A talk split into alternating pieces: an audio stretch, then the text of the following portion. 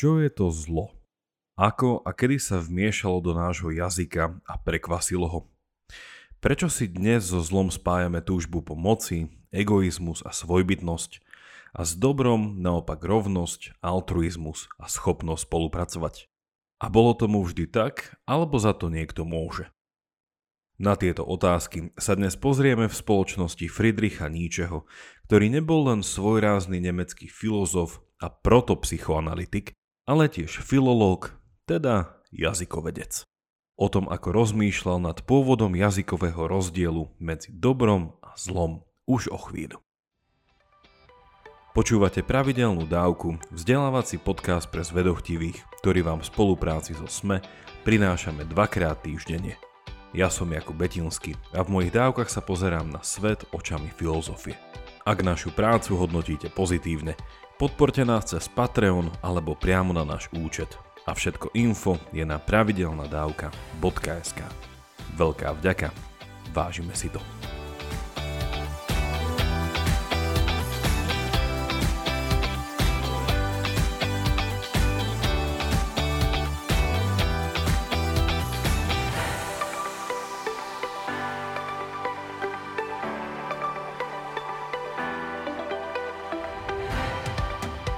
Nietzscheho filozofovanie sa dá rozdeliť do troch fáz. A je to práve druhá fáza, v ktorej sa naplno venoval štúdiu morálky a jej pôvodu. Do tohto obdobia patrí jeho dielo ako Radostná veda z 1882. Tak vravel Zaratustra, ktoré vyšlo medzi rokmi 1883 a 85 a tiež dielo Mimo dobro a zlo z 1886 a genealógia morálky z 1887. Je to práve toto posledné dielo, z ktorého budeme dnes čerpať.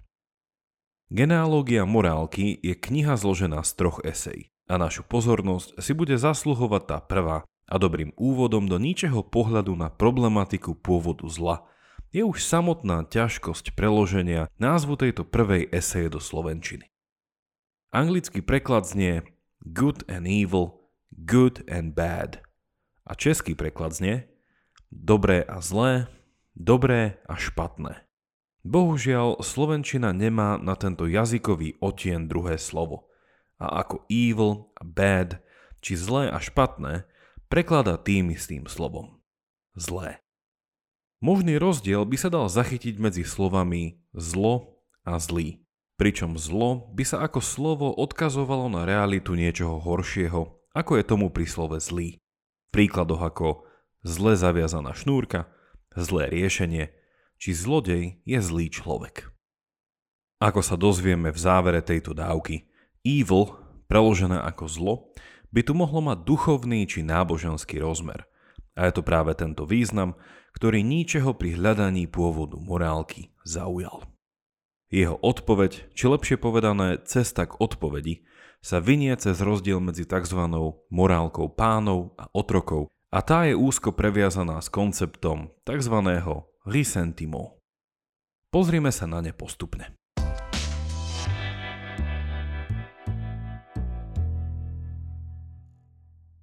Nietzsche v prvej eseji Genealógie morálky hovorí, že pojem dobrý pôvodne znamenal odvolanie sa na dobrých, teda na dobrých ľudí. Toto označenie sa podľa neho vzťahovalo na tých, ktorí sa vyznačovali vznešeným charakterom, mocou, mali vysoké spoločenské postavenie, boli šlachetní a veľkodušní. No a tieto hodnoty sú vlastné už spomínanej morálke pánov. Inými slovami by išlo o aristokratické hodnoty, kde sa šlachetnosť odkazuje na šľachtickú a teda vyššiu spoločenskú vrstvu. Spýtajme sa teraz ničeho, kto je protipólom týchto dobrých a jeho odpoveď znie nasledovne. Ide o ľudí s hodnotami, ktoré demonstrujú charakterovú nízkosť, neambicióznosť, bežnosť a neoriginalitu, až stádovitosť. Ide o ľudí slabej povahy a bez väčšej sily. Ľudí neurodzených. Ich morálku nazýva morálkou otrokov, ale tiež morálkou stáda. Nietzsche hovorí, že medzi týmito dvoma skupinami je tzv. pátos vzdialenosti, ktorý určuje nasledovne. Páni sú tvorcami svojich vlastných hodnôt. Sú nebezpeční, sebeckí, bojovní, nepoddajní. Otroci sú netvoriví, nekonajú, len reagujú a ich reakcie sú založené len na jednom. Na utilite. Teda na tom, aký úžitok pre nich nejaká vec má. Kalkulujú, špekulujú a riadia sa stádovitým inštinktom. V svojom skoršom diele Mimo dobro a zlo Nietzsche dodáva, že každá spoločnosť sa koniec koncov delí na tieto dve skupiny. Zatiaľ čo páni prirodzene otrokmi opovrhujú, otroci sa chcú pánom pomstiť, i keď vedia, že ich sila je jedine v ich počte a bystrosti. Vráťme sa ale ku genealógii morálky, kde Nietzsche hovorí, že tento pátos vzdialenosti, teda citujem, tento pretrvávajúci a dominantný celkový a základný pocit vyššieho vládnúceho druhu voči druhu nižšiemu, tak tento pátos vzdialenosti je práve tým pôvodom rozdielu medzi dobrým a zlým v zmysle good and bad, teda dobrý a špatný. Z tohto vyplývajú dve veci. Poprvé, slovo dobrý nemalo pôvodne náš súčasný, neegoistický význam. Práve naopak, Dobrým bol svojrázny a svojbytný človek, ktorý bol schopný, teda mocný, dosiahnuť svojho aj navzdory okoliu. Druhým záverom je nasledovné.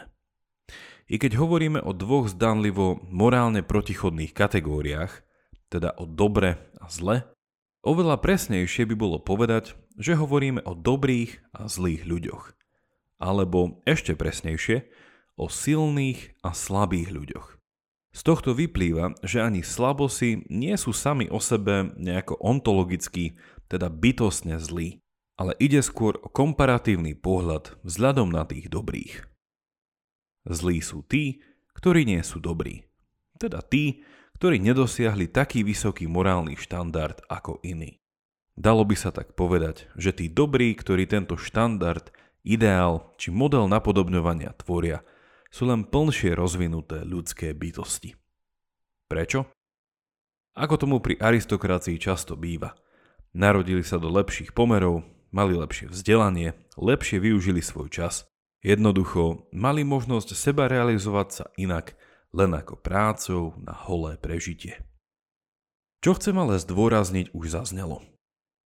Pôvodný rozdiel medzi dobrým a zlým bol podľa Níčeho viac rozdielom medzi veľmi dobrým, teda vznešeným, a veľmi podpriemerne dobrým, teda banálnym, nenáročným, zakrpateným.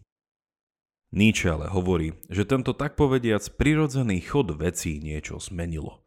Doslova prevrátilo a zodpovednou je za to vzbúra otrokov, ktorú motivoval Rysentimo a konala sa pod taktovkou kňažskej triedy.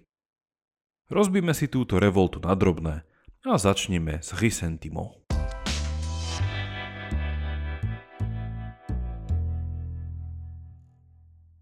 Nietzsche úmyselne používa francúzske hláskovanie tohto slova. Ressentiment, r e s s na rozdiel od napríklad anglického resentment, čo znamená rozhorčenie či hnev, obzvlášť taký, ktorý pretrváva dlhšiu dobu a je završený v pomste. Pojem ressentiment je iný v tom, že podľa ničeho tu ide o imaginárnu pomstu. Teda pomstu, ktorá nemá reálneho adresáta a je preto možné, aby trvala navždy. Ako už asi tušíte, ressentiment je pocit, ktorý majú otroci voči pánom. Ako mohol ale tento pocit viesť k vzbure a o akú vzburu išlo? Z toho, čo už zaznelo, je asi zrejme, že nemohlo ísť o vzburu na úrovni fyzickej sily, ale skôr išlo o vzburu koncepčnú, teda v spôsobe myslenia a Nietzsche ju nazýva koncepčnou transformáciou. O akú transformáciu išlo? Ako už asi tušíte, z bad sa stalo evil, ale ešte predtým sa z bad stalo good. Vysvetlíme si tento dvojitý obraz pomalšie – a ešte raz v kontexte ressentiment. Ressentiment, pretrvávajúci po pomste túžiaci pocit hnevu, nemá ako predmet nenávisti konkrétnu osobu, ale myšlienku či spôsob morálneho hodnotenia a to potrebuje na svoje prežitie. Ako sme hovorili, morálka otrokov je reakčná a nie konajúca a na prežitie potrebuje paradoxne niečo, voči čomu sa bude vedieť stále vymedziť. Potrebuje utláčateľa aspoň na úrovni myšlienok. Ressentiment je pocit rozhorčenia, ktorý pramení z rozdielu medzi pánom a otrokom, alebo aby sme boli presnejší, z pocitu žiarlivosti. Otrok chce byť pánom, chce mať to, čo pán, ale vie, že keby to aj hneď všetko dostal, nezvládne to, bol by na to príliš slabý. Svojim študentom v mojom kurze o ničeho filozofii to vysvetľujem cez tento príklad. Predstavte si, že máte v knižnici knihu, na ktorú ste obzvlášť hrdí. Napríklad učebnicu kvantovej fyziky. Nemáte ju tam ale preto, že by ste kvantovej fyzike rozumeli, ale preto, že táto kniha o vás dáva isté zdanie, ktoré by ste na úrovni reality nedosiahli. Predstavte si teraz, že k vám príde niekto na návštevu. Siahne po nej, poprosí vás, či by si ju mohol pohyčať a prečítať, no a hneď na druhý deň ráno vám zavolá – že to bola super kniha, určite sa o nej musíte pozhovárať, no a dodá, že mu otvorila brány k ďalším knihám a že už aj tie číta. Na záver telefonátu sa ešte spýta, kedy by vám ju mohol vrátiť. V akom ste stave? Súčasne ste na ňo nahnevaní, lebo pochopil s ľahkosťou niečo, čo pre vás bola iba nedosiahnutelná trofej a súčasne z tej trofeje v okamihu spravil memento vašej neschopnosti. Chcete tú knihu späť? Samozrejme, že nie. Cítili by ste sa ešte hlúpejšie a on by mal navrh. Rozhodnete sa mu preto nechať. Čo ak je ale takých ako vy viac a takých ako on málo? Čo ak by ste boli s vami podobnými v kontakte a v hneve sa dohodli, že sa tomuto vznešenému mudrlantovi chcete pomstiť za to, že vás ponížil tým, že poukázal na neprekonateľnú priepasť medzi vašou pohodlnosťou a nízkosťou a jeho ambicioznosťou a cieľavedomosťou? Ako sa mu pomstiť? Určite nie tak, že začnete študovať kvantovú fyziku. Na to nemáte. Ale v tom vám v hlave skresne geniálny nápad dvojitej koncepčnej transformácie. Čo ak to nie je on, ten šikovný, kto je dobrý, ale tými dobrými ste práve vy, pretože ste nešikovní? Tým pádom je on ten zlý?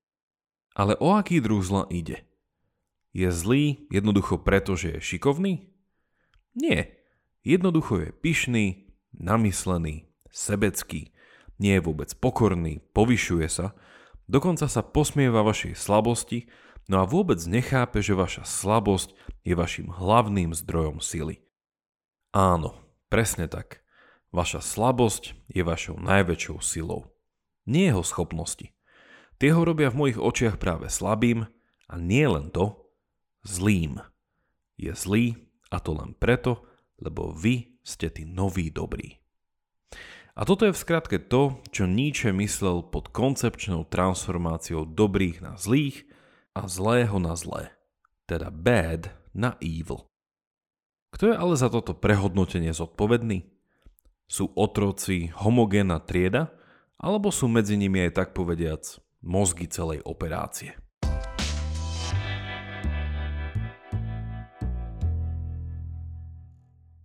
Podľa Níčeho môže za obrátenie týchto pôvodných hodnôt judaizmus a neskôr kresťanstvo.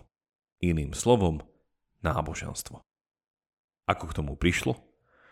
Ako som už povedal, popri pánoch, teda aristokracii, a otrokoch, teda ľuďoch milión, je tu ešte aj iná spoločenská vrstva, ktorou je kňažská trieda. Nietzsche ju stavia do protikladu k aristokracii, ktorá je tiež svojim počtom malá. Zatiaľ čo aristokracia má fyzickú moc, kňazi sú v tomto ohľade bezmocní a preto musia hrať dobre s kartami, ktoré majú na rukách a ich esom je ich bystrosť a prešibanosť.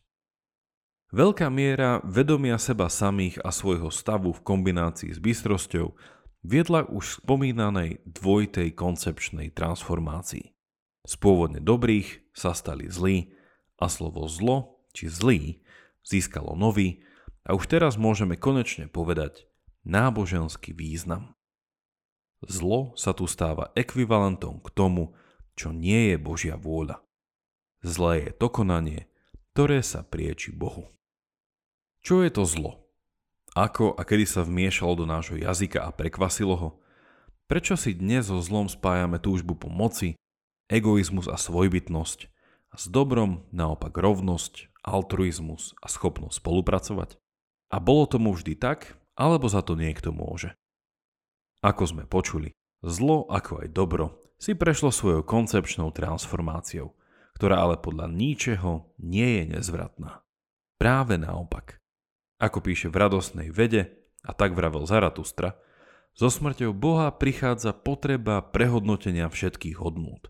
A možno až teraz je jasnejšie, že smer tohto prehodnocovania môže byť paradoxne pozerajúci sa späť a nie dopredu. Smrť Boha, ako ju Nietzsche predstavil, zo sebou nesie ešte jeden odkaz – Okrem prehodnotenia súčasných hodnôt chcel Nietzsche upozorniť na ďalšiu zásadnú vec, ktorou je možnosť prežitia prázdnych pojmov, ktorých náplň bola pôvodne náboženská a aj napriek smrti Boha pokračujú vo svojom živote ako koncepční zombíci. Podľa Nietzscheho je to ako demokracia, tak i socializmus, ktoré sú sekulárnou a teda a priorne nefunkčnou formou kresťanstva. Prečo? Preto lebo rovnosť jednotlivca stále paraziticky odvodzujú od konceptu ľudského stvorenia na Boží obraz. I keď na obraz mŕtvého Boha. A ako asi tušíte, podobnej kritike by Nietzsche podrobil aj moderný koncept ľudských práv.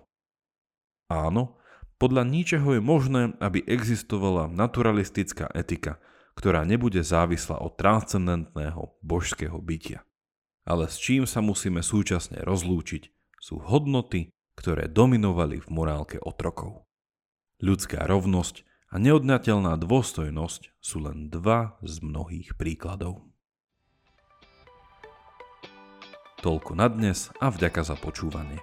Ak máte ohľadom dnešnej dávky nejaký koment alebo otázku, napíšte mi buď cez našu facebookovú stránku alebo e-mailom na jakub zavináč pravidelnadavka.sk. Obsah nášho podcastu je a bude prístupný všetkým zadarmo. Ak sa vám dnešná dávka páčila, budeme veľmi vďační, ak sa zamyslíte nad výškou podpory, ktorá vám vôbec neuškodí a nám naopak veľmi pomôže.